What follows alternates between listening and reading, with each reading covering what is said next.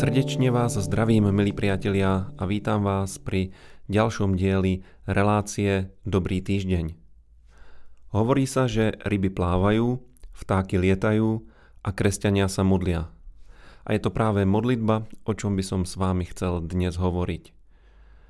V cirkvách vždycky na úvod roka mávame také obdobie, kedy sa pôstime, modlíme sa, hľadáme pána a jeho inšpiráciu pre nadchádzajúci rok – a preto je dobré touto témou sa zaoberať. Skúsme si odpovedať na jednu veľmi dôležitú otázku a síce prečo sa modlíme. Je to preto, aby sme si splnili nejakú náboženskú povinnosť a necítili sa viny pred Bohom? Alebo sa snažíme pána presvedčiť, aby nám pomohol a svojimi prozbami sa pokúšame zmeniť jeho postoj voči nám? Ani jedna z týchto vecí e, nie je pravdivá. Kresťanská modlitba je víťazná modlitba. Modlitba je mocným nástrojom, ktorý nám Pán dal a my sa modlíme preto, že veríme, že Boh nám chce pomáhať a naše modlitby majú moc. Dovolte, aby som vám dneska predstavil jednu veľmi dôležitú biblickú postavu, ktorá je príkladom úspešného modlitebníka. Týmto človekom je prorok Eliáš, a my o ňom čítame eh, v 5. kapitole Jakubovej epištoly v 17. a 18. verši nasledujúce slova. Eliáš bol človek, ktorý trpel podobným ako my a modlil sa horlivo, že by nepršalo a nepršalo na zemi 3 roky a 6 mesiacov. A zasa sa modlil a nebodalo dážď a zem vydala svoju úrodu. Eliáš bol skvelým modlitebníkom, skutočne jeho modlitby vyústili v Božie zázraky, v Božie masívne intervencie do životov ľudí. A my tu čítame o jednom takom konkrétnom príklade, kedy svojou modlitbou zavrel nebo na 3,5 roka a potom, keď sa pomodlil, tak veľmi krátko na to opäť začalo pršať. A Eliáš je nám tu predstavený nielen ako človek, ktorý sa vie veľmi mocným spôsobom modliť, ale je tu o ňom napísané, že trpel podobným ako my. V grečtine je použité také veľmi zaujímavé slovo, po grécky sa to povie homojopatés a znamená to podobne ako my trpiaci. Mne osobne sa veľmi páči spôsob, akým toto slovo prekladá Biblia Kralická. V Biblii Kralickej čítame o Eliášovi, že bol tým žbídám poddaný. To znamená, bol rovnako biedný ako my, e, trpel rovnakými slabosťami, rovnaké problémy zažíval a napriek tomu sa mohol modliť a modlil sa a videl zázraky. Eliáš je nám svedectvom o tom, že každý človek sa môže účinne modliť, každý z nás. E, na jednu stranu Eliáš bol mužom veľkých víťazstiev, poznáme jeho víťazstvo na Karmeli, kedy celkom zosmiešnil eh, bálových prorokov, s ktorými si dal takú súťaž, eh, ktorý z bohov odpovie na modlitbu a ktorý z bohov príjme eh, obeď a viete, že ich veľmi triumfálne porazil a v tejto konfrontácii teda medzi Bálom a jeho prorokmi a hospodinom a Eliášom došlo k veľkému víťazstvu. Bol to aj muž zázračných modlitieb. E, čítali sme o situácii, kedy svojou modlitbou spôsobil obdobie sucha a potom svojou modlitbou priviedol dážď. Ale zároveň o ňom čítame ako o človeku, ktorý pochyboval sám o sebe a raz, keď mu bolo zle, tak dokonca hovorí Bohu, že si želá zomrieť, že nech ho pán zobere odtiaľto. Čiže bol to človek, ktorému neboli vzdialené naše pocity, kedy možno niekedy o sebe pochybujeme a pripadáme si slabí. Kľúčom pre jeho víťazstvo bolo niečo, čo môžeme nájsť aj v samotnom jeho mene. Meno Eliáš, po hebrejsky sa to povie Eliáhu, doslova znamená môj boh je Jahve. Mojím bohom je hospodin a pri kresťanskej modlitbe je práve toto faktorom, ktorý je najdôležitejší.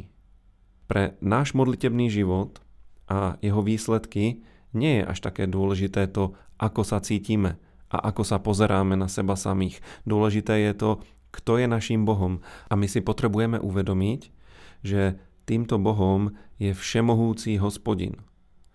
Je to stvoriteľ neba i zeme, niekto, kto zasiahol do nášho života a kto nás vo svojom synovi Ježišovi Kristovi zachránil. Je to niekto, kto nás povolal požehnal nás a učinil nás spravodlivými v Kristovi. Pred chvíľou sme čítali e, z 5. kapitoly Jakubovej epištoly a o Eliášovi sme sa dočítali, že bol podobný ako my.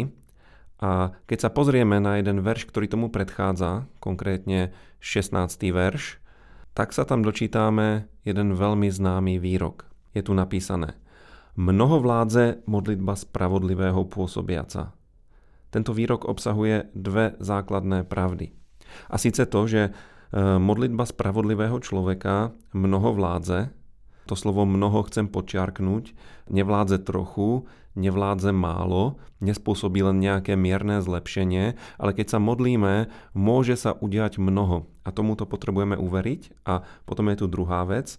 A síce modlitba spravodlivého človeka je nazvaná modlitbou pôsobiacou. Po grecky to znie energumené, a znamená to účinná modlitba, znamená to modlitba, ktorá koná nejaký skutok alebo nejakú prácu. Čo to znamená? Spravodliví ľudia, a my vieme, že sme spravodliví skrze Pána Ježiša Krista, lebo On sa za nás stal hriechom, aby sme sa my v ňom stali Božou spravodlivosťou, toto je pravda, ktorá platí o každom kresťanovi, ktorý sa znovu zrodil a vyznal Ježiša Krista ako svojho pána a spasiteľa, ktorý mu odovzdal svoj život, stal sa spravodlivým, nie na základe vlastných skutkov spravodlivosti, ale na základe toho, čo pre neho vykonal Pán Ježiš Kristus. A o takomto spravodlivom človeku je napísané, že jeho modlitba mnoho vládze a že je pôsobiaca. Preto my sa potrebujeme začať pozerať na naše modlitby a na náš modlitebný život, že majú veľký význam. Nielen preto, aby sme sa modlili, ale preto, že môžu veľa vykonať. Niektorí židovskí rabíni tvrdia, že sú to práve modlitby spravodlivých, ktoré držia náš svet pohromade a spôsobujú to, že sa nerozpadne a naše modlitby skutočne majú moc. Je veľmi dôležité, aby sme dokázali zmeniť svoj prístup k modlitbe. Aby sme sa nemodlili tak, že presviečame Boha a žobreme, aby, aby nám niečo dal, aby sa nad nami zlutoval. Nie, modlitba novozmluvných kresťanov, učeníkov pána Ježiša Krista je takou modlitbou, kedy sa s vierou modlíme k Bohu a povolávame jeho intervenciu do nášho sveta. Prečo to musíme robiť? Prečo pán potrebuje, aby sme sa modlili na to, aby zasiahol v tomto svete? No, je to jednoduché. Boh eh, rešpektuje zákony, ktoré stanovil. A na samotnom začiatku ľudských dejín Boh stvoril svet a vládu nad týmto svetom zveril človeku. Adamovi a jeho manželke Eve. A túto vládu, túto autoritu nad, všet, nad celým stvorením, nad všetkým, čo Boh stvoril, tak Adam dobrovoľne odovzdal satanovi, keď podlahol jeho pokúšaniu a Satan sa takto stal Bohom tohto sveta. Sú to práve naše modlitby, ktoré dávajú Bohu právo zasiahovať do nášho sveta. Keď sa modlíme za nejakého človeka, Boh môže v jeho živote konať. Keď sa modlíme za naše mesto, Boh môže naše mesto zasiahnuť, navštíviť ho a konať v ňom svoje dielo. Preto uverme v moc modlitby.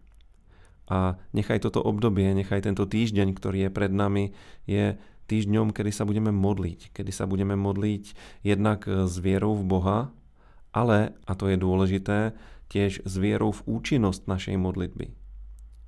Modlíme sa jednoducho. Písmo hovorí, že pohania si myslia, že budú vypočutí pre svoju výrečnosť, pre mnohé svoje slova. Modlíme sa jednoducho a modlíme sa s vierou.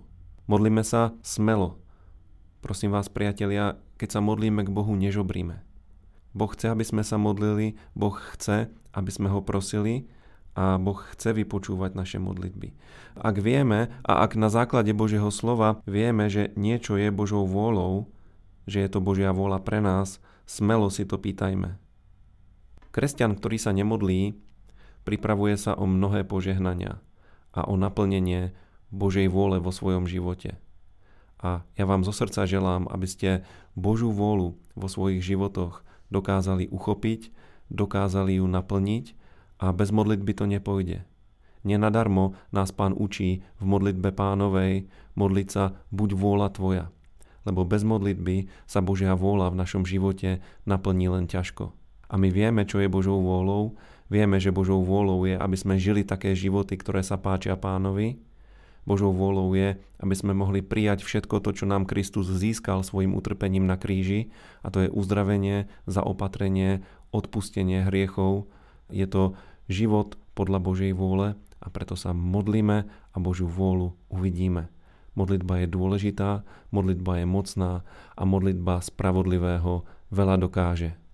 Som veľmi rád, že ste aj tento týždeň strávili zo pár chvíľ s našou reláciou a Teším sa na vás opäť o týždeň a tak ako vždycky, aj dnes vám prajem, majte dobrý týždeň, lebo je to možné. thank you